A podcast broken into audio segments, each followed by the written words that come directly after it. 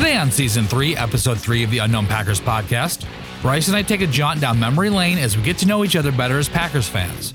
Our guests go through it, why not us? We talk Packers past and present, favorite Packers moments, and dive into the roots of our Packers fandom.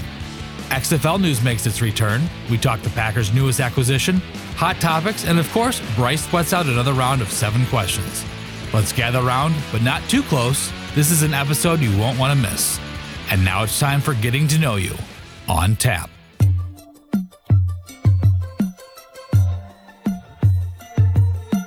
This is Green Bay, Green Bay. Thank you so much for following the Unknown Packers podcast. Touchdown! Dagger! Al Harris, 56 yards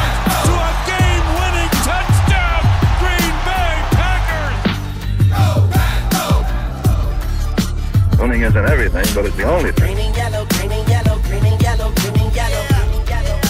Unknown Packers podcast. Green and yellow, green and yellow, green and yellow, green and yellow. And let me tell you this, Green Bay is a great town. This is Green Bay, Green Bay, Green Bay. And welcome to the Unknown Packers podcast for getting to know you on tap. I am your co host, Brice Christensen, and alongside me, I've got Neebles. my other brother from another mother, the soothing, sexy sounds of the magician behind the scenes. How are you doing today?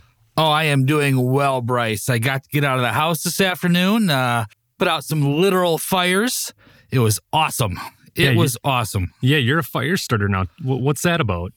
Uh, my neighborhood, uh, we live, we have a lot of prairie land around our neighborhood, and just part of the normal maintenance, it needs to be burned every other year. Uh, and you know, we kind of, you know, we do it every spring and fall because there is a massive amount of prairie land that we have around here. And if we wanted to get a, a professional crew in here, they charge about seven hundred dollars an hour. So we have a couple of former firefighters in our neighborhood that put on a burn school every couple of years to teach the residents how to do these fires and and maintain the prairie land properly. And the local fire department has been gracious enough to allow us to do these. So when the weather is right, we go out and and burn the prairie land. So that's what I was doing all afternoon, and it was it was awesome to get outside. Outside, it's glorious weather you know, walking around with a tank full of water and a torch in hand. I, I don't see anything better. No, that sounds pretty, pretty, pretty badass. I Oh yeah. when you said this is what I'm doing right now, I'm you know I'm taking care of fires. I'm like, oh man, literally. So That's right. well, here we have it. We have a getting to know you. I'm getting to know you a little bit more. I didn't know that you were this fire starter. I did see something, but I will have to admit it did not uh, register until you sent me that picture again. So I'm getting to know you a little bit more. But you know, with our whole guest episodes, we've had Matt Freilich, Ken Ingalls, Jacob Westendorf, the wonderful Perry Goldstein, and we just had Dusty Evely for our Tuesday release. Oh yeah. And all of the on tap episodes, they are named after our guest that we're hosting for that specific episode. And we figured, you know, last week we talked about the CBA, we talked about the salary cap. It was also this whole, you know, we're all bamboozled with what's going on with COVID 19 and coronavirus. So, you know, listening back on the episode, I could feel that we were, we were missing some juice, missing some pizzazz. And I think rightfully so. We were still trying to get acclimated and we still are trying to get acclimated. So I hope everyone is staying safe and healthy and staying at home. And uh, we'll, we'll, we'll get through this together. But we appreciate you tuning into the Unknown Packers podcast. And so we're going to do guest episodes or guest episode questions with myself and Neebles. Oh yeah. So the Get- three the three structured questions. What were you going to say? Like getting to know us better. Getting to know us. So three structured questions that we ask all our guests. We're going to ask each other. So you guys get to know a little bit more about us. And then in the second half, we'll have a wow, a surprise XFL review. We've got some XFL news. Woo! And then we've got some GM questions where you, you know, fire off some uh, questions aimed at me and I try to do my best. I, I hold on for dear life. And then we'll do our hot topics. We'll talk Oh, about yeah. Devin Funchess just signing a one year contract with the Green Bay Packers. Uh, and we'll follow that up with my other brother from another mother, the better half of the bearded duo, Jeremiah Wayman, co founder and graphic designer. He had a question about Nice. the receivers. And another friend of mine, Steve, Steve Hughes, talks about Rashan Gary, wants to know a little bit about him. And then we'll talk about Tyler Ervin to wrap up getting to know you. With all that said, let's start off with our first question, Niebles. Yes, How- sir. How did you become a Packers fan? Oh man, I I hope you're sitting down because this is a long, exciting story, Oh, but not okay. really. I was gonna say it can't be too long. We have we have a time, you know, we time of actually. Do we? No, Do we, though? No, no, we don't. No, we don't. I'm actually. This is.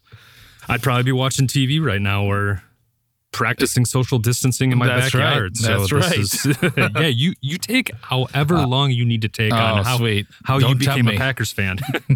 Well, uh, long story short, now I'll draw it out a little bit here. I was born into it. Um, both of my my grandparents, my great grandparents, they're all from Wisconsin. Uh, my grandpa was born here in Illinois. I'm just outside of Chicago for those who don't know. And my my dad was also born in Illinois here, and I was born in Illinois.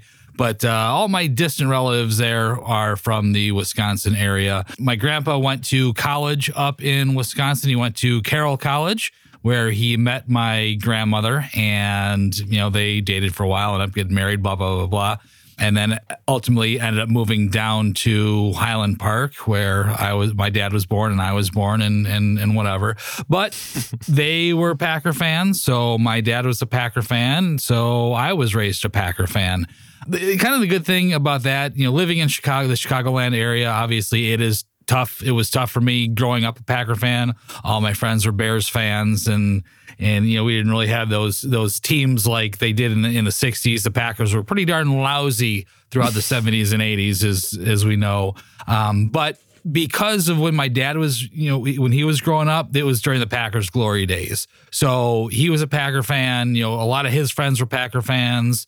Uh, my grandparents' friends were all Packer fans. So one of the things I remember most that really helped me maintain my my Packer uh, fandom over the years is every single Sunday we would all get together at somebody's house to watch a game. So we're Nice. talking, you know, we're talking 10, 15, 20 people, you know, tons of food, tons of snacks. I remember I had one of those quote unquote uncles that wasn't really an uncle, but we referred to him as uncle. He would literally bring garbage bags full of popcorn oh, and nice. we would just all sit around, watch the game. Halftime, we'd go outside, toss the football around, go back in, you know, and, and catch the second half. And that's just one of the things I, re- I remember most. And like I said, that helped me maintain my my Packers fandom growing up in Chicago.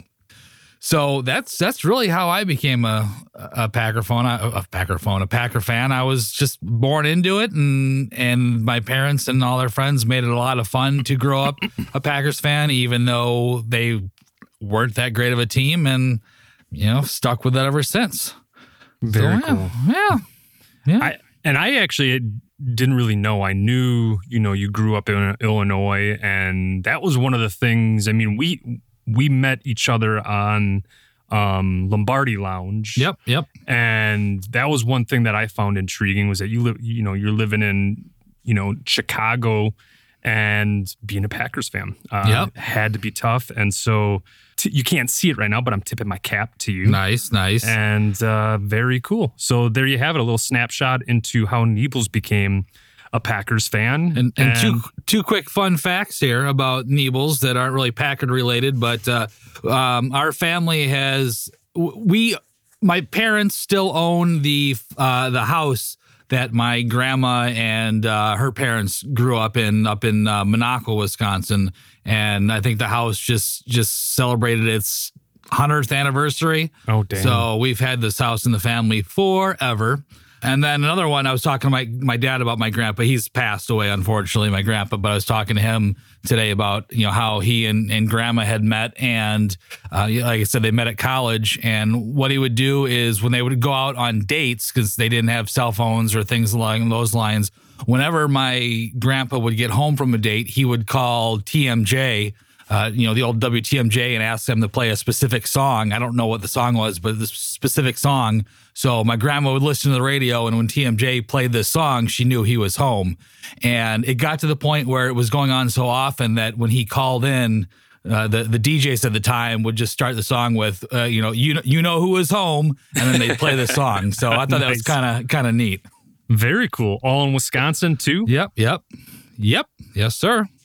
Awesome. Well, I guess I'll round out this question real quick and Sure. how I became a Packers fan. And I know, you know, for those that tune in and uh, new listeners too, this might, you know, be new information, but my, you know, I was born into it. Uh, I was born and raised in Appleton, Wisconsin, uh, about 45 minutes south of Green Bay. A lot of where the opponent opposing team will stay in the Paper Valley Hotel in in Appleton, Wisconsin, on College Ave. And so, growing up, we used to bike down. It's probably like a couple miles or something. We used to bike down and see all the you know players that the Packers were playing. Ooh, were you, You a know- part of the the mooning the moonings I hear about? No, I, I was proper, man. I was No. proper. I've Oh, always yeah, been cordial. Uh, Uh-huh. I have been. I, I mean, uh, that'd be weird if I was like, you know, eight, nine years old, mooning them on my little huffy, huffy bike. That's awesome. but I, you know, it was I was more you know enamored by the athletes, and so it is. I think it's interesting that you know I'm a huge Packers fan, obviously, but growing up, I was very much a players type of fan. Like I loved Bo Jackson, I loved Deion Sanders. And I, you know, I, I Jerry Rice, Joe Montana. Yep. I, I loved players, and so that was something that I looked forward to was biking down and seeing who who the Packers would play. It used to fire up my dad because I was a Packers fan growing up, but like I said, I really got into players. And probably around nine or 10 years old, you know, I was probably 90, 91, uh, Sterling Sharpe, Don Majkowski. That is how I became a Packers fan, like where it switched from player to actual team and then Favre and Reggie White, Yep. Holmgren, you know, perfect timing. But my grandfather, we still have um, his season seats, uh, season tickets in our family. They've passed down. Um, Yep. It's now shared through all the cousins of the family. So we go to a couple games a year. You and I went to the divisional round playoff. Uh, Oh yeah. in, in Seattle, uh, uh, about 48, 49 yard line, 41 rows up, beautiful seats. And uh, so my grandfather, you know, being a huge Packers fan, my dad being a huge Packers fan. Well, my dad being deaf, and you know, I, I'm a sign language interpreter, um, but my dad being deaf, how he became such a huge Packers fan because my dad and my grandfather did not communicate. They did not share the same language. And so the interesting thing about my dad becoming a Packers fan is that football players like Marv Fleming and um, a, a few are escaping me, but my dad went to an oral school in Green Bay that was right next to where the Packers practiced. And from what my dad has told me and some of my dad's friends is that the Packer players befriended my father. They he they Awesome. they would like, you know, keep an eye out for the deaf kid that would come by. And so it became more for him it was it was an escape. He looked forward to hanging out with Packer players and they gave the, him the time of day and you know throw the football around. And so I think, you know, that really gave him momentum. It gave him some I don't know, a little pep in his step growing up in a very, very dark time to have a hearing loss and be deaf, no sorts of communication. So Sure. growing up, it wasn't until my dad shared that story with me. I wasn't until I wasn't like, I must have been like 18 or 19 years old when my dad told me. And it all clicked where I'm like, that's why it's so important. My dad used to freak out on Sundays, and I never knew- knew why it meant so much to him. And then it passed down to me. And so, uh, yeah, that is how I became a Packers fan and uh, try to carry on that torch. Very cool. And do do we ever talk about uh, the fact that you and I actually shared our very first Packers game, not knowing the very first Packer game that we each went to? We were it was the same game. Do we ever talk about that? We have not talked about that. Enlighten us. Well, as we discussed, I believe it was. Uh, didn't we say it was um, a preseason game Against the uh, Chiefs? Against the Chiefs, yes. Yep. Uh, yeah. And my actually, very first game, your very first game. first game, and I've got a perfect story for the segue for the second question. Awesome. Um, with that, but yeah, our first game. So another reason, you know, you and I co-hosting, going to the first Packers game, um, having strong familial ties to the Green Bay Packers. Uh, it's not just a football team. It's not just a sports franchise. It, it- it's something more. There's a pulse. Oh, yeah. Um, there's um, life in it, and it's. Uh, it's vibrating and I'm getting excited. I'm getting a little verklempt talking about it. But moving on to our second question, which I'll tie into our um our first Packers game. So we didn't go together. I haven't known you since I No, was no, no. uh, eight or nine years old, but we were at the game together, and I'd like to think that you know the stars were aligning for the Unknown Packers podcast way back Yep. in late 80s, early 90s. But, Too cool. but with that, I'll just start it off with our pa- uh, favorite Packers player past. Okay. And and mine is Sterling Sharpe. Nice. And the reason being, too, is that at that Kansas City Chiefs playoffs game, a, a retired uh, Green Bay Packer, uh, Robert Kowalski, Okay. he ended up unfortunately dying in a car crash uh, in the 90s, missed Super Bowl 31. He was. Uh, he attended the same church that my parents and I grew up in. He was a retired Packer. And so my dad connected to him. Well, we bumped into him outside of the game. He grabs my hand and we start running. I mean, this is what my memory is showing. We start running towards uh, all these cars that are lined up. And we pull up or we, we stop on this really small red sports car. And it was Sterling Sharpe. Oh, wow. And uh, Robert goes, Hey, this is a good friend of mine, Brice. He's a huge Packers fan. Uh, they had known each other. And for those that might not be aware, Sterling Sharpe did not talk to the media. He did not talk to fans. Oh, Uh, he- no. you know, he was uh, very reclusive. And so my memory remembers that there was a little going back and forth. Where Sterling was like, Hey, I, I kind of want to, and Robert's like, Please, I've got this kid here. And so Sterling, sure enough, gets out, signs my, uh, I believe it was, um, it was the 1991 program, and he had just Awesome. signed that contract. Ron Wolf had just signed him that 10 year contract, and uh, he was coming off an injury. He ended up having that career ending neck injury. But uh, from that moment on, you know, Sterling Sharpe became a favorite Packer player. And obviously, the first playoff game that the Packers won in like 25 years, Favre to Sterling Sharpe against Detroit in the Silverdome, where Favre, you know, rolls out, you know, contorts his body and just heaves this long, uh, looked like a prayer in there with Sterling Sharpe in the end zone that gave the Packers their first playoff win in, I think it was 25, 30 years. But Sterling Sharpe, that's my favorite past Packer. Who's your favorite past Packer? Well, it, it's kind of funny because that same trip in which you went and met and had a good experience with Sterling Sharpe, I actually had a poor experience with Sterling Sharpe. Oh, nice. Yes, that we same day? Nah, I don't. No, it wasn't the same Oh. day because we went up there for a couple days, and uh, just to make this a, a quick story, um, I had wandered over outside the Hutson Center and was just kind of watching them practice, and he happened to be doing some laps or whatever outside, and I'm like, "Oh, Sterling, blah blah blah blah," and he kind of comes over and he just yells, he's like. Don't you have anything better to do? And then Oh, just jeez. runs inside and slams the door. I'm like, okay. So, you know, as a young kid, I was, you know, I was pretty heartbroken at the time. So I don't have a good, I don't, I don't look at him in the, the same way as you do, unfortunately. If he would have not given me an autograph, that would have changed the whole trajectory For of how sure. I probably viewed the Packers. You know, I was nine at the time. For sure. or eight or nine years old. So, yeah, he got in his car, he sped off. And I remember other, you know, fans being like, Sterling, Sterling.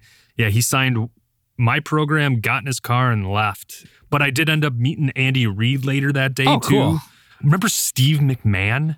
Or Mc- Steve McMichael? Steve McMichael, yep. Steve McMichael. I remember him. I don't know if that was that same day, but definitely uh, in that same couple years. But that's where players used to come out of a side door. And you Mm-hmm. just wait. The glory days. The glory days.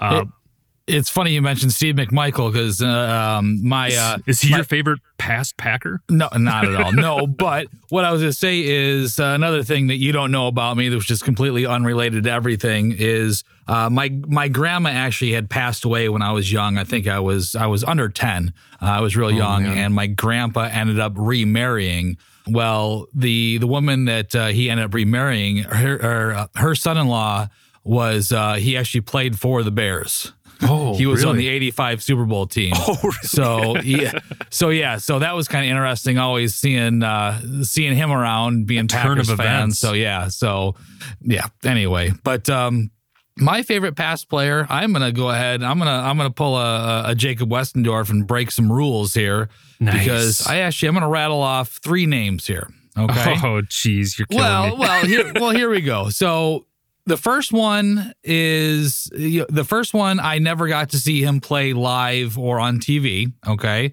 The second one is someone that he did not spend his whole career with the Packers. And then the third one I'm going to name, he was actually my true favorite at the time. Uh, the first one was Ray Nitschke. Okay. And the reason why he was my favorite is I did have the opportunity to meet him as a kid. Uh, he, you know, he was doing some local event and meeting him, he was just, he was a giant. He was this enormous, scary looking dude, but he could not have been nicer. I mean, he, you know, he bent over backwards. He was super nice to, to me as a kid. He was nice to my parent or my, my dad. And he had these hands that were like, we talk about catcher's mitts for hands. I mean, he, when he shook my hand, it like just swallowed my, the, my, my whole entire hand. And he was just, he could have been nicer. So, you know, I was a big fan of him after that. Second one was, uh, was Reggie White, you know, Yeah, as, Mr. as Defense. everybody. Oh yeah. Just how he played, you know, what he brought to the game, how he was on and off the field. Uh, I love that guy. And that was one that when he passed away, that that one that one shook me. I did not take that that well. But uh, my favorite all time pass Packer player was uh, Leroy Butler. ah, the leap. Yep. And you know, for him, it was basically I, I started really following him when I heard about his uh, his back his backstory um, about how he grew up. You know, wheelchair bound. Yep. When he turned, you know, six, he was able to kind of walk around a little bit in the leg braces. And then one day, when his sister was going out to play, she knocked him out of his wheelchair, knocked the the leg braces off, and he kind of got up and figured he found out he was able to to walk and go outside and play and then he started running and he ended up being faster than all his friends That's at crazy. 10, you know at 10 he started playing football for the neighborhood team and then he was heavily recruited going into high school was a unanimous selection for all american heavily recruited out of college and then you see what kind of career he had Yeah. as you know as a packer i mean he led the way for modern day safeties he invented the Lambeau leap uh, you know, he was just one of those guys that you couldn't help but root for. And again, yeah, I was devastated when he broke that shoulder blade, and that was it. I mean, he had a decent career, what twelve years, but it seems like he could have kept going on forever. And you know, said when he when he broke that shoulder blade, it was again, I was I was devastated as a fan. But yeah, Leroy Butler, he is my my all time favorite pass backer. And that's uh, Jeremiah Waymans too. I That believe. guy, Yeah, I believe Jeremiah still has a like a middle school jersey. Uh, oh, awesome! I don't know if it still fits him, but I know he used to wear it. So uh, yeah, Leroy Butler's his favorite too, and it's a crying shame that he's not in the Hall of Fame. Uh, it like is. You, like you said, modern safety. What he, you know, when I think of a, a versatile safety, I think of him, and nothing gave me goose, nothing gave me uh, more goosebumps than seeing seeing Leroy Butler completely just blindside a quarterback on a blitz, and so. Yep. Thank you for the memories. That's why we love doing these podcasts because Oh, I'm just, you know, just going through the memory bank and picking up all these great memories. And with that, uh, who's your favorite current Packer? Uh, my favorite current ish. current ish Packer. Yeah, you you, know can what? bend the rules, I guess. Yeah, um, I'm gonna go with. I'm gonna say right now is probably Davante. Uh, I know it's you know it's a pretty easy pick. You know, nothing too nothing too exciting, but I I'm gonna I'm gonna go ahead and if you want to go back and and check the old. I used to be very active on the Packers.com insider inbox. You know, chat Oh, yeah. room and. uh You know, I was uh, I was known as Floppy McPractice Squad. That was my handle, and uh, I was one of the few that actually was on the the the D train from the beginning. Nice. You know, I, I I never I never wavered. I was not one that wanted him to be cut. You know, I I spoke up for him loudly, and of course he's listening. So you Yeah, know, he give me a call. What up, DA? Give me a call. Yeah, give me a call, Tay. And uh, yeah, so he he's my favorite. He's my favorite. awesome. Awesome. Well, I love him. And I can't wait to see what he continues to do. I Oh, think yeah. there's a lot more left in the tank. I think he's just getting started. Oh yeah, just signed with Jordan too, didn't he? With uh, oh, yeah? yeah. I think he just got an endorsement deal with uh, with Jordan. So Nice. I did Good not on know him. that. Mhm. Very cool. Mhm. Oh man, he that just I might have to get some like Jordan Tay heck yeah, I'm in. gear. Yeah, that sounds awesome. I'm Very in. Well, uh, my favorite current Packer is the one throwing to Davante Adams. Oh, Uh, there you go. Aaron Rodgers. I, you know, we had Dusty Evely on Tuesday for our guest episode with him, Dusty Evely on tap, and he his favorite current player is Aaron Rodgers, and Dusty Evely does a wonderful job of breaking down film. and a lot of film breakdowns that he does is Aaron Rodgers. And so I've always been a huge fan of Rodgers. Um, was a huge fan of him when he got drafted.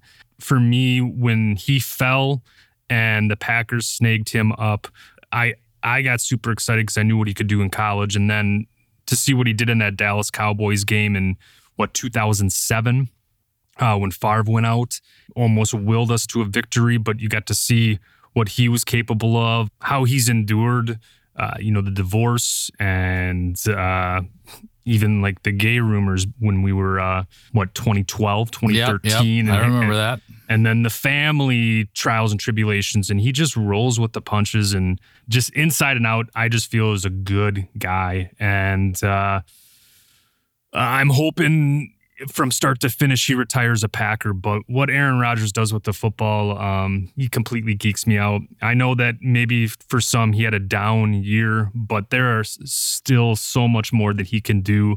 And i'm excited to see how he the way he just approaches the game, how cerebral he is, how confident he is in his ability, how he works on his craft, very much like Davante Adams, too.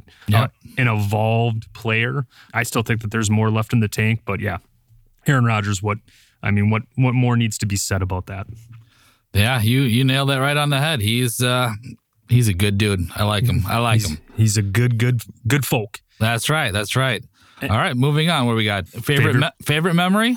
Oh yeah. You want to go Oh, yeah. first? I will. And talking about, you know, in that 2007 season where we got to see Aaron Rodgers a little bit, well, that playoff in the 2008 playoffs, the snow globe game, my favorite Packers memory because I was at the game too. Nice. And just that whole game, I might actually have to re, I'm going to rewatch that. I might rewatch that uh, Okay. tonight after we're done recording. But the Packers being down 14 nothing due to Ryan Grant's fumbles, and it wasn't snowing at that time.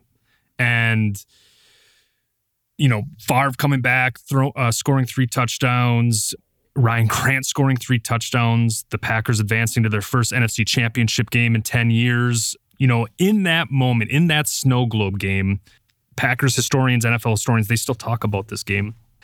In that moment, there's just some very vivid memories. And for me, you know, seeing Aaron Rodgers throw a snowball at Donald Driver and him laughing. Well, in my mind, when the Packers came back and beat the Seattle Seahawks, in my mind, I thought it was uh, the storybook legend that he was. They were advancing in the NFC Championship. Who I thought they were going to play Dallas. Dallas was the one seed, but the Giants knocked off Dallas, and then the Giants came to Green Bay for the NFC Championship game, the one of the coldest games ever. And but in that moment, in that snow globe game, in my mind, I had just pictured Favre riding off in the sunset with the Super Bowl championship. The way the environment was, the whole snow, being in those seats, and I don't know, just thinking about how much the Packers have had an impact on my family. Probably got my dad through his really rough childhood of being deaf, and so all those things, um, that just sticks out for me. Uh, I've had a ton of other great memories of going to Packer games, uh, watching Packer games, but that snow globe game, it just gives me chills, and I'm actually going to watch that t- tonight. I'm going to do it, Naples. I'm going to watch it tonight. I I think you should. I think you should definitely. All right. Well, my favorite memory and uh, my I, I kind of went back and forth between you know, between between a couple of them, but I guess the one that had the biggest impact on me at at the time, um, it's always it, it was always the the instant replay game. Oh, Yeah, the Damakowski, we did talk about yes, this. Yes, we did. So, and again, I- and I think it was one of those things that my reaction, you know, being a, a goofy kid, made it more memorable. Uh, I, I just remember, you know, after they, the you know, the call was uh, reversed and the, or whatever, the touchdown stood. I was I probably spent a good half an hour reenacting the play. Uh, I would be I would run with the ball up to let me back up a minute here. I would use the the threshold of a of a doorway we had between the living room and the family room, and that was like my line of scrimmage. So I just kept going, running up to that line of scrimmage and and tossing my football to the couch. Uh, and you know it, it- who was my receiver and uh, my my uh just kept doing that over and over my good friends at the time my next door neighbors they were bears fans i remember Oh, running yeah. over to their house and pounding on the door and rubbing it in and i'm pretty sure i even took some sort of victory lap around the bike around the block on my bike so i was I was super stoked for whatever, you know, for obviously it was just exciting, you know, for beating the Bears in that fashion. But just for for some reason, I just you know, that was just it was fun time and I I just remember how hyped I was at that. I mean that and that's gonna go down as as you know, I said my favorite memory, something I will always always remember. That's awesome. And I think like Lindy Infante and I think they went 10 and 6 that year. I think it was like Yeah. their first winning season and Yeah. however and then uh yeah, what a couple was it 2 years later Ron Wolf fires Lindy Infante Yep, or a year later. Um Wasn't yeah, very well, long. well Lindy lost the locker room, he lost his players and but, you know, Lindy Infante has a special place in my heart too. Maybe not for other, maybe not for my father, but I don't know. Sure. Anyway. well, there you have it. Yeah. A little first half of getting to know you on tap. You get to know Neebles a little bit more. You get to know me a little bit more. And Whether you like it or not. whether you, I mean, some you can just turn it off, I guess. And that, that's It's a good thing we gave them a warning first. That's their that's Just their skip decision. to the second half. that's their autonomy. They that's their free will, and uh, we'll continue to sprinkle this on moving forward. This is a lot of fun. This gave me juice. I'm ready for the second half do it. of uh, some XFL reviews, some GM questions, some hot topics. We're gonna take a quick commercial break. Don't break. forget XFL news. I did say XFL. Oh, news. did you? Well, I wasn't Yeah. paying attention. XFL news, GM questions, and hot topics. There you go. Another right. round. Enjoy this commercial break. Go Pack Go. This episode is brought to you by Sonic Transformation. Here at Sonic Transformation, we believe that every good audio project starts with a good foundation. We want to help you build that foundation. Whether it be through commercial products or things you have around the house, no job is too big or small. We can make your podcast sound the best it can with what you have and a little nudging along the way. No equipment? No problem. Our consultants can help you get set up on your budget and in your space. Do you already have an established podcast but don't have the time to edit or just wish it sounded better? We can take care of that for you as well. Check us out at www.sonictransformation.com. Again, that's www.sonictransformation.com. Sonic Transformation. Your sound refined.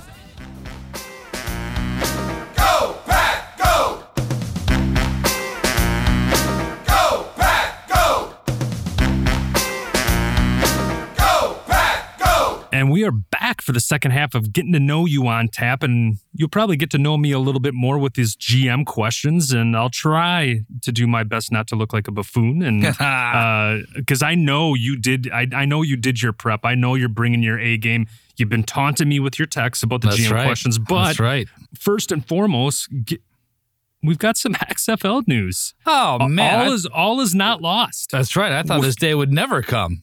no, me too. Uh, give us your little XFL re- recap. All right. Well, in XFL news, we have a couple of player signings, players that uh, were taken out of the XFL and brought up to the big leagues. We will start out with um, with PJ Walker. Any Houston Roughneck, Roughneck fans that share allegiances with the Carolina Panthers should be very excited. The Panthers signed standout quarterback PJ Walker to a deal this week. Walker finished with 1,338 passing yards, 15 touchdowns, and only four interceptions. He led the Roughnecks to a lead leaguing 5 0 league leaguing league leading 5 0 record before the coronavirus shortened season ended. PJ Walker's teammate, cornerback Deatrick Nichols, also find himself a with a deal this week, having been signed by the New Orleans Saints. Now, Nichols was with the Saints in their final three games of 2019 before heading to the XFL, and now he is right back there again. Nichols finished the XFL season tallying a league leading three picks while adding a sack and totaling 24 tackles. And then finally, we had a third signing this week. Rounding out the group of players, we have Jordan Ta'amu of the St. Louis Battlehawks. He was added as depth to the Kansas City Chiefs roster. His final stat line of the short season had him with five touchdowns, two picks, 1,050 yards, and a 71.2 completion rate, which was the best in the league. So, congrats to those three guys getting a chance in the NFL. And I would expect to have a few more signed over the next couple of weeks. And we will bring you up to date should that happen. And we, you know, when we did our XFL on tap, where we talked about, you know, the new XFL season, that was the whole point. It was Yep. not to replace the NFL, but it was to be a segue, a conduit into the NFL where, You know, you sh- you you ball out, you top off, you shine, and this is what happens. You get to play in the NFL again. You get to punch your ticket once again. So I, I'm pumped uh, for PJ, and I'm pumped for Jordan. I, I missed the third one, so that was news to me. Who uh, was it? Deatrick? Uh, yeah, yeah. Uh, Deatrick Nichols, uh, Deatrick Nichols. I cornerback. missed that. Yep. Mm-hmm. So there you have it. I So learned a little bit them. in on the XFL review, and it lives to see another episode. The XFL Oh, review. yeah. Oh yeah, for sure. And now it is Yes. time, famously said by Kevin Greene, former linebackers coach. It is time. It is time for the GM questions. I'm ready, Neebles. I'm right. ready. Yeah, I don't. I don't see any tricky ones on here. So you, you, you may be in in in uh, good shape. So let's uh, let's roll. All right. All right, number one. Now we already know what you think about the Packers. Or I'm sorry, we already know what you think about the players that the Packers have added in free agency.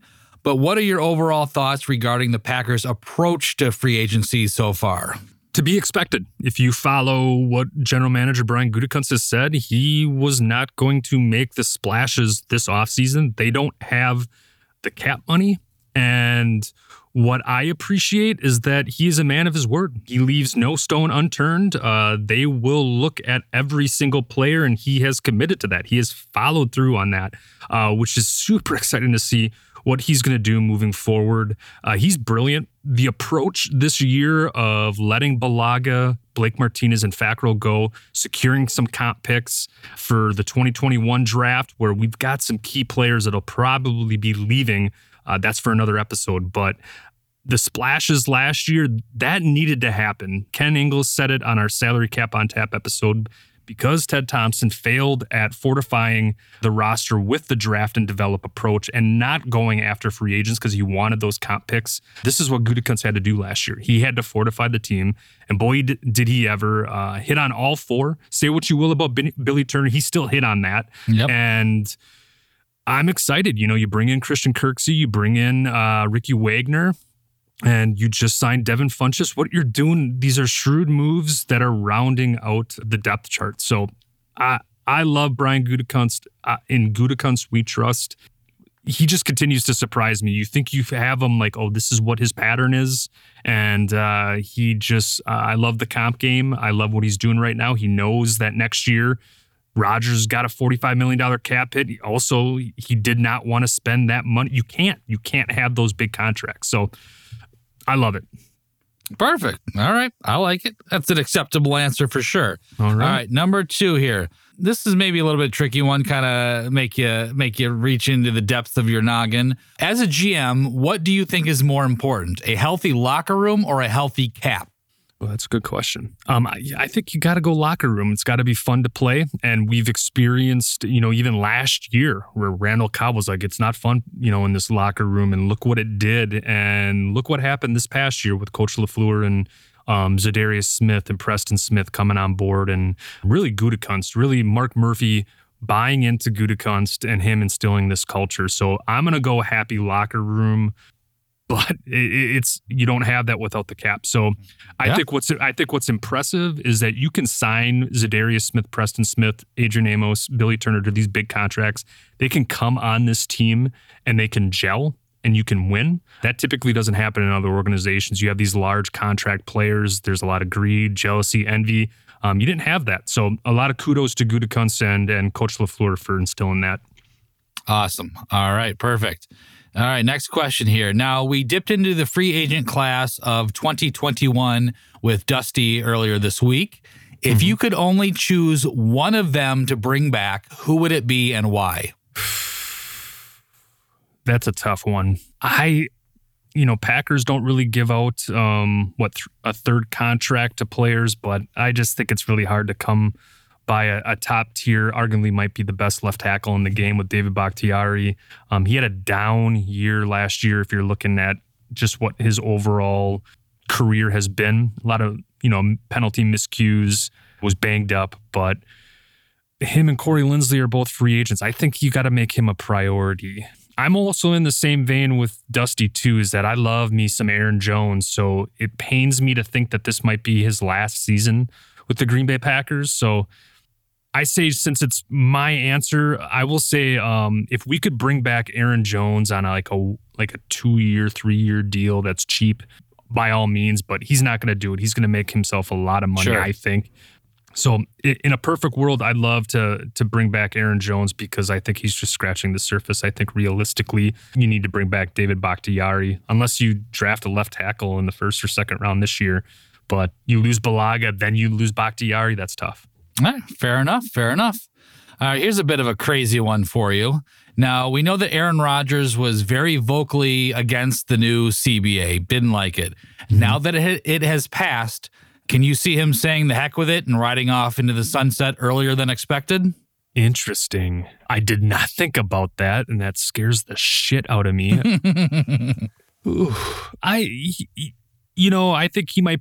He doesn't seem like a guy like out of spite to do something. I think that he loves the game, and yeah, I think he loves the game. And if his body and his ability is still on par with his expectations and his overall performance, I think he's going to play as however long he's going to play. Um, I think ideally he wants to end his his career with the Green Bay Packers. He wants to, you know, this last contract play till forty. Yeah, that's interesting though. I, I just don't see him as a spiteful person as to spite the NFL if he can still do it. But oh, that's a great question, oh, actually. Oh, thanks, thanks. Yeah, I, I tend to agree with you. I I don't see it coming. That's why I said it was kind of a crazy one. So Oh, I All thought right. you were saying I tend to agree with him. There was a good question. I was like, oh, okay. No, Very, no, no, no, uh, no. humble man. That's right. It was a great question. Thanks, Neebles. That's All I was like, all right, okay. All right, we got one more tough one, and then two, you know, two almost pop quiz like questions for all you. right, I'll be the judge of that. yeah, all Eagles. fine. All right, so here is a list of all the quarterbacks the Packers will face on the road next season: Brady, Brees, Rivers, Garoppolo, Watson, Cousins, and Stafford, and then Pass obviously now Foles in Chicago. Which are you most excited about, and which one worries you the most? Give me that list again. All right, we got Brady, Brees, Rivers, Garoppolo, Watson, Cousins, Stafford, Foles. Um, I'm eager to. I I, I want to see Brady Rodgers, so I'm eager to see that. Even though it's going to be weird with him being a Buccaneers, Oh, yeah, I did not be see real that. weird. But I, I I'm I'm really excited to see Brady Rodgers. I want to see what Brady has left in. I don't know. There's just something about him. Like, is he going to prove people wrong? I just love the storyline. Was it Belichick? Was it Brady? So Yep. I'm intrigued to see the Brady Rodgers and where that game falls. Okay. Um, and then the other question was, what scares me the most? oh yeah, which which one worries you the most? Uh, Nick Foles with Chicago. no, I'm kidding. um, which scares me. Um, I don't know. I, I think maybe the San Francisco 49ers and Jimmy Garoppolo. Maybe Okay. it's with, with Shanahan and his ability. If if the Packers were to lose to the Niners again, I wonder what that does to your psyche. I wonder Sure. what that does for storylines, media, sensationalism, all that stuff. So I'm worried about it because I think that we can I think we could beat the Niners, um, and I think LaFleur can evolve. But I it would worry me if Shanahan beats LaFleur. Then I start thinking, does Shanahan have LaFleur figured out? All right, perfect. All right, now we have two. The last two here again, they're kind of along the lines of the pop quiz questions you like to give our guests. So I'm going to throw them right back at you.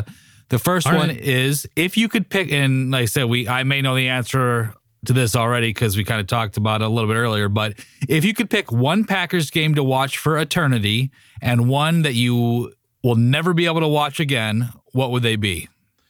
Uh, one to watch for eternity and one to never watch again. Yep. So one um, that you'll never be ever be able to see again. Almost like it doesn't exist, even though you know it happened.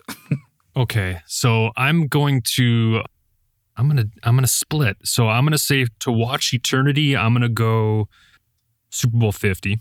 Okay.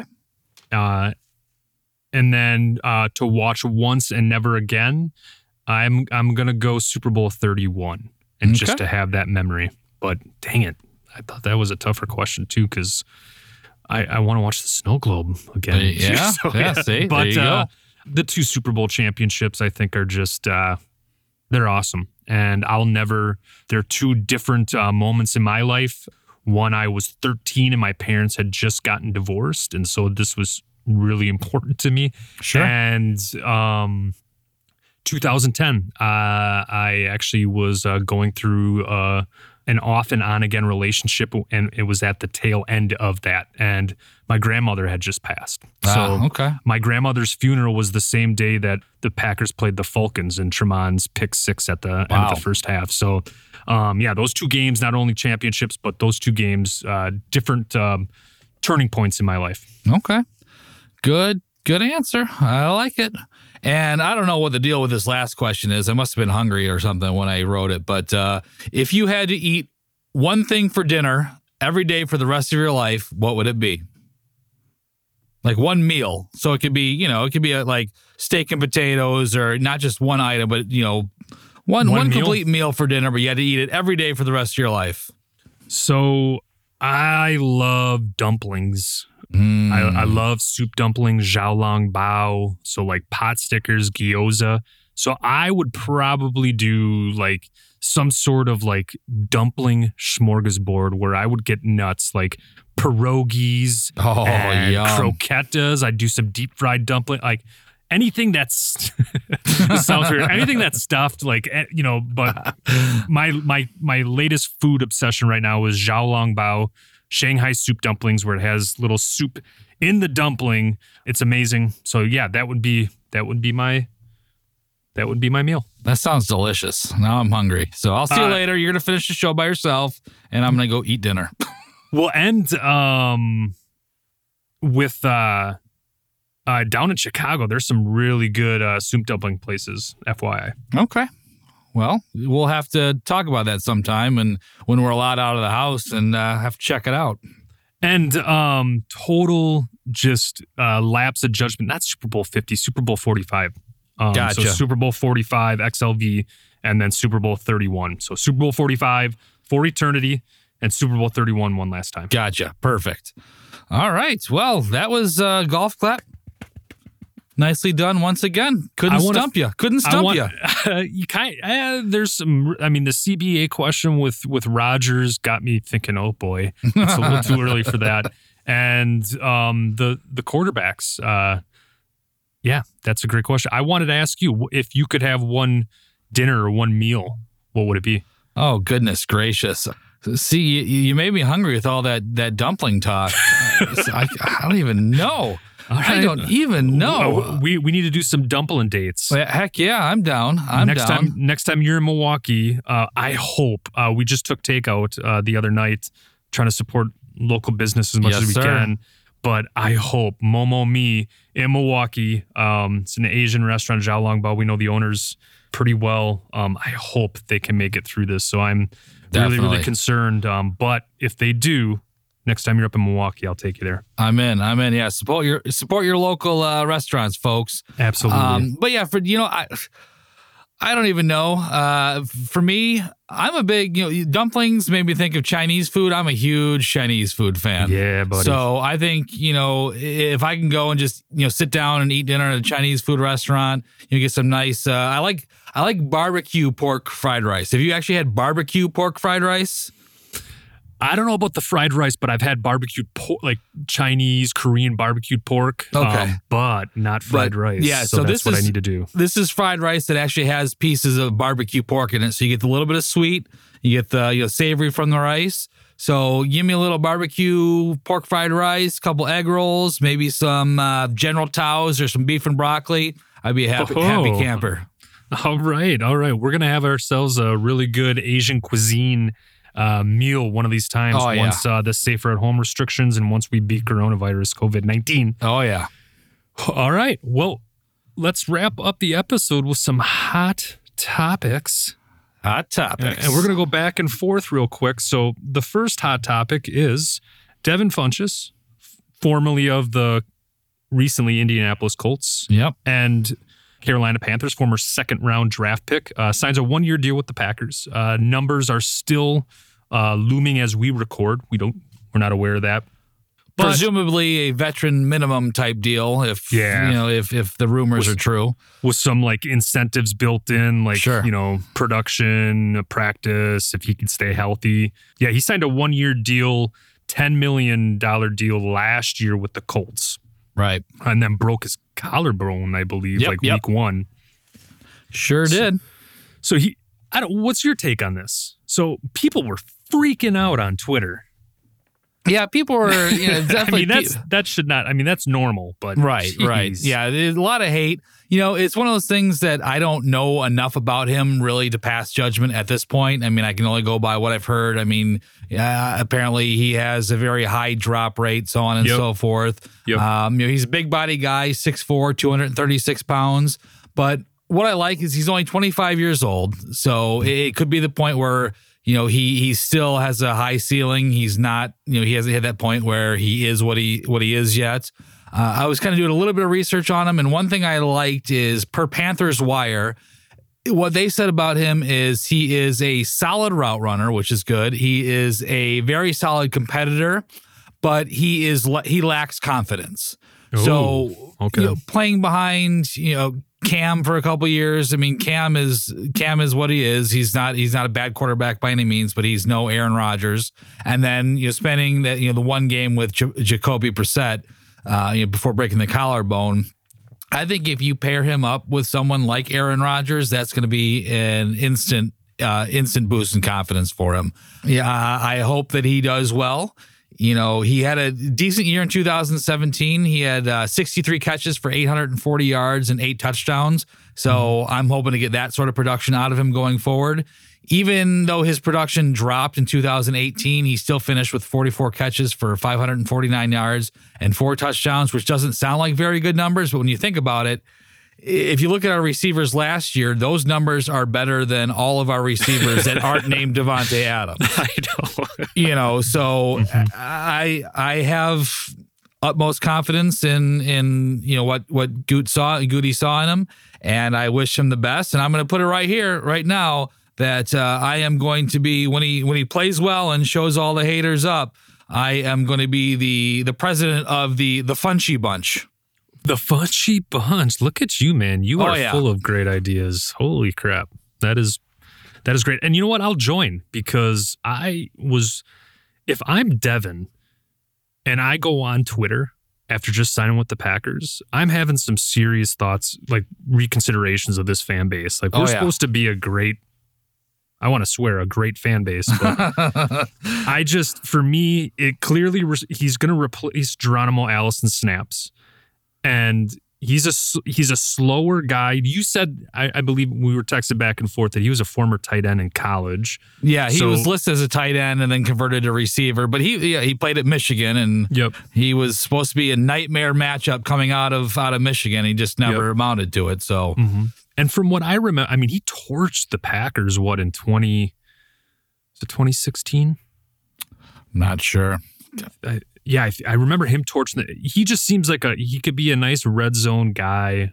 And He he's only dri- 25 for crying out loud or 26. How he's yeah, young. twenty six. Yeah, He's young. Yeah, super young guy. So with that, I think it could be a very shrewd move. This screams Ron Wolf. Like if you go back and watch the legacy documentaries, Brian Gutekunst makes a couple clips in the 90 to 99 documentary. Mm-hmm. And the way Gutekunst lights up when he talks about Ron Wolf when he was there is awesome because now you're starting to really see, I think, him the the combining of Wolf and Thompson. And these are the types of moves that you make, you know, these low risk gambles. Uh, one year, I'm hoping, like we'll find out what the numbers are, but one year deals and rounds out the roster. I'd much rather have him than Geronimo Allison. And he's, who knows what we do. But with that, Jeremiah's question had with more big bodied receivers right now. So you've got Marquez Valdes Scantling, Equanimeous St. Brown, uh, Davante Adams now, Devin Funchess. Does his question is rather than diminutive, speedier guys in the slot, does this mean that Gutekunst will stray away from that in the draft? I didn't respond to him via text. I want to have this conversation. But with that, what's your take on this? Well, my take on that, yeah, you say, yeah, big body guys, they have a lot of them now. And it kind of goes back to, I think they'll look at you know, if he's around, look at one of the guys that I've liked coming out. I haven't talked about him much, um, but I was as soon as I started reading about uh, Jalen Reagor, I was kind of I was kind of sold on him. Uh, you, know, you know, smaller guy, 5'11", 195, You know, one of those those uh, you know smaller guys playing the slot, whatever, shifty shifty dudes. And I think they may go that route versus mm-hmm. you know your traditional real tall, long receivers. I think that that would kind of be a, a great fit, big be a perfect move as far as I'm concerned. I think so too. I think that Gutekunst is, you know, he's shown that he wants speed on his team. So he did that with Jaire Alexander. He's done that with Darnell Savage and Rashan Gary and Elgton Jenkins too on the offensive line. He's a speedy guy as an offensive lineman, but man, that guy gets to the next level, just very powerful. And I think they're going to do the same thing with the wide receiver. So you bring in a guy low risk, hope he can stay healthy and hope he can contribute. That's what I would like to see. Be a red zone guy, uh, but I do believe, and my gut is telling me that my gut is telling me that Goot might go wide receiver, wide receiver. Okay. Yep. You know, one, two. Uh, I don't know. Maybe you'd take an offensive tackle. I know interior defensive lineman Ross Blacklock has become a real big Packers favorite on Twitter. Oh yeah. But I think you invest on the offensive side of the ball. I You like. Jalen Reagor. Justin Jefferson comes to mind. Brian Mm-hmm. uh, Brandon Aiyuk uh, out of Arizona State. You know he's a little bit taller than five. I think he's like six one. sure. But I think what this does is that he's rounding out his roster or his wide receiver depth, and then he's going to inject some speed with the draft. And so probably draft two wide receivers, maybe back to Mac or maybe first round or second round, and then in one in the later rounds, and hope that Equanimeous St. Brown can uh, bounce back from uh, his leg injury. But that's what I, I'm on the same page with you. Is I think he'll go speed in the draft. This is just a move because he does not have that much money to make a move without cutting Lane Taylor. So that's my take. Yeah, and I also think yeah, I, I like the I like the move. I think that you, know, you said with uh with Funchess playing tight end in college, I mean, he could also use that to kind of to bolster the the tight end group. I mean, Yeah. he may still be labeled as a receiver, but used in more tight end type situations. You know, and you know, if we saw Sternberger kind of being used as a fullback a little bit Yeah. last year, it could be a whole whole shift on how this offense is set up. So, like I said, I'm going to give him the benefit of the benefit of the doubt on this one, and I hope for the best. I, I think it could be another home run. One thing that does kind of irritate me is how everybody's saying that he's uh, oh oh I can't think of the the fr- uh, injury prone injury prone. Yep. Well, he missed three games out of his first four years and then missed last year because of a broken collarbone. I don't really think that justifies an injury prone label. Am I crazy? No, I just think it, it, it, coronavirus, you're staying at home, locked down, you're quarantined. It just elevates the crazy even more. And I, I, I don't mean to, I don't mean to throw that word around loosely. Right, right. But it just elevates more of these knee jerk reactions, not doing any sort of research. I'm sorry if you're listening right now, if that's the case, but uh, Gutekunst knows more, and he's Yep. so far. He, I trust in him. Yeah, he made some, you know, a swing and miss with Jimmy Graham here and there, but Jimmy Graham also made a very decisive third down catch in that playoff game Yep. that made us advance to the NFC Championship game. So, you know what? It is what it is. I'm joining the Funchy Bunch. Is that what is that what you're calling yes, it, Funchy sir. Bunch? Yes, sir. All right, Funchy. uh, You heard it come here aboard first. The train. come aboard the train. I, I, you can't ride the train right now, but hopefully within the next 30, 60 days, come aboard the Funchy Bunch train. We'll probably still be practicing six to fi- eight feet. Uh, Yep. But moving on to the second question, I thought this was my other uh, buddy, Steve Hughes. He's down on Rashan Gary, or I should say he's concerned, and you know, you are as well. Uh huh. Does Rashan Gary break out? You know, does is he a guy that is on the up and up? Is he ascending? And I know that we talked about it in our UPs, you know, him being a high draft capital, being taken 12th overall. Uh, Jacob Morley of Packer Report said that he had seven thresholds. Unfortunately, he didn't list those seven thresholds, but that's to him because he's the one that came up with it Sure. but seven thresholds that Pettine has a, a type. And Rashan Gary checked all those thresholds. So I think that this is a project for for Mike Pettine. I would much rather have a stud group at edge and have an okay inside linebacker. I'm okay Sure. with having that. But does he break out? Uh I don't know, year one to year two jump. Maybe, you know, maybe it's more of a project. I'm thinking maybe more down the road. But I think that he could be a big time superstar if he can stay healthy. What are your thoughts on that? Yeah, I, I think he's he's due to break out this season. And and what people have to remember is they are purposefully bringing him along slow. There is no rush to get him in there with you know with the Smiths. Um, now that Fackrell is gone, that should afford more playing time. You know, moving, being able to move Gary around the line a little bit more, put him in different places, find out where he really fits. And I mean, honestly, the dude just works too hard to not be good. You know what I mean? I mean, he's always posting stuff up on Twitter, him working out. He works hard. You know, it, it seems like he takes this way more seriously than than people thought he would. Because wasn't that a big knock in college that he just That was a he wasn't, knock. Yeah. You know, he didn't. he just didn't try very didn't seem to care. Well, I I think from what I've seen, you know, he's he's proven the haters wrong in that aspect, and I absolutely expect him to get more snaps this season. Now, I may consider breakout something different than what you would, than what he would, than what she would, but I definitely. I expect to see, you know, what I would consider a breakout season from him next year. He, he, he has to. He has to. I as long as he stays healthy, you know, him coming off that shoulder ligament injury, um, that's the big thing for me. Is that's something that you really can't control, and as long as he stays healthy. I think the sky's the limit, and to Yep. have him paired up with the Smiths along with Kenny Clark on that defensive line, that excites me. You can move him all or, across the field, so or all along the line and in different packages. But uh, hopefully that answered Steve's question. And moving on to our third and final hot topic. Oh, No yeah. Ty- no Tyler Ervin. No Is he- Tyler Ervin. Is he not going to be part of the plans? I, you The know, you know what? I uh, uh, it, it pains me. I mean, I, I Are would we ended on a sour note with Nah, I getting to know, know. you on tap? I think it, it could be one of those things that they're just waiting to see who they pick up in the draft. Because, like I mentioned, you know, we talk about a couple of players that you know names escape me right now that are you know fit the mold of Tyler Ervin, but maybe do it a little bit better. You know, we got the Randall Cobb types out there. Um, that kid from Kentucky, I don't remember what his uh, his name was. Lynn but, uh, Bowden? Yes, yes. You know, if they land a player Jr., like yeah. that, then maybe they don't bring him back. Um, maybe someone comes in and swoops him up, but I I don't know. Like I said, I like to like to think they're just kind of checking to see where they are budget wise, and what they can do, and and working a deal. But you know, I said you and me both. I think we definitely. I would love to see him back. I think he could be a very valuable cog in this offense. I, I thought the swerve was the word. I thought that he would be back, and maybe it was just the Kool Aid that that I was drinking. But man, in that Seattle playoff game, that jet sweep, you saw. I don't know.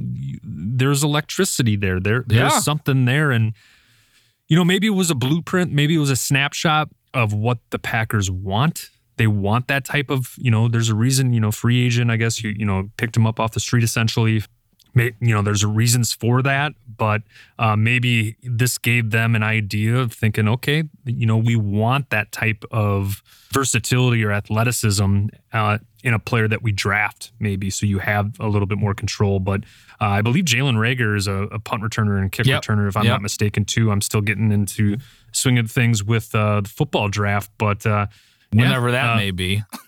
Whenever that may be. I mean, I think the draft is still going to occur. It'll all be online Okay. or it'll, uh, every GM will be on the screen, I guess, some sort of thing where Gotcha. they'll still air it, but it'll be, uh, I mean, a lot of, who knows? A lot of things are up in the air. I, you know, we thought Swerve would be here, but overall, this was this was a great episode. Got to know you a little bit more For sure. and um, survived the gauntlet of questions. I think, Yep. and we got through another Packers podcast episode. Oh so yeah.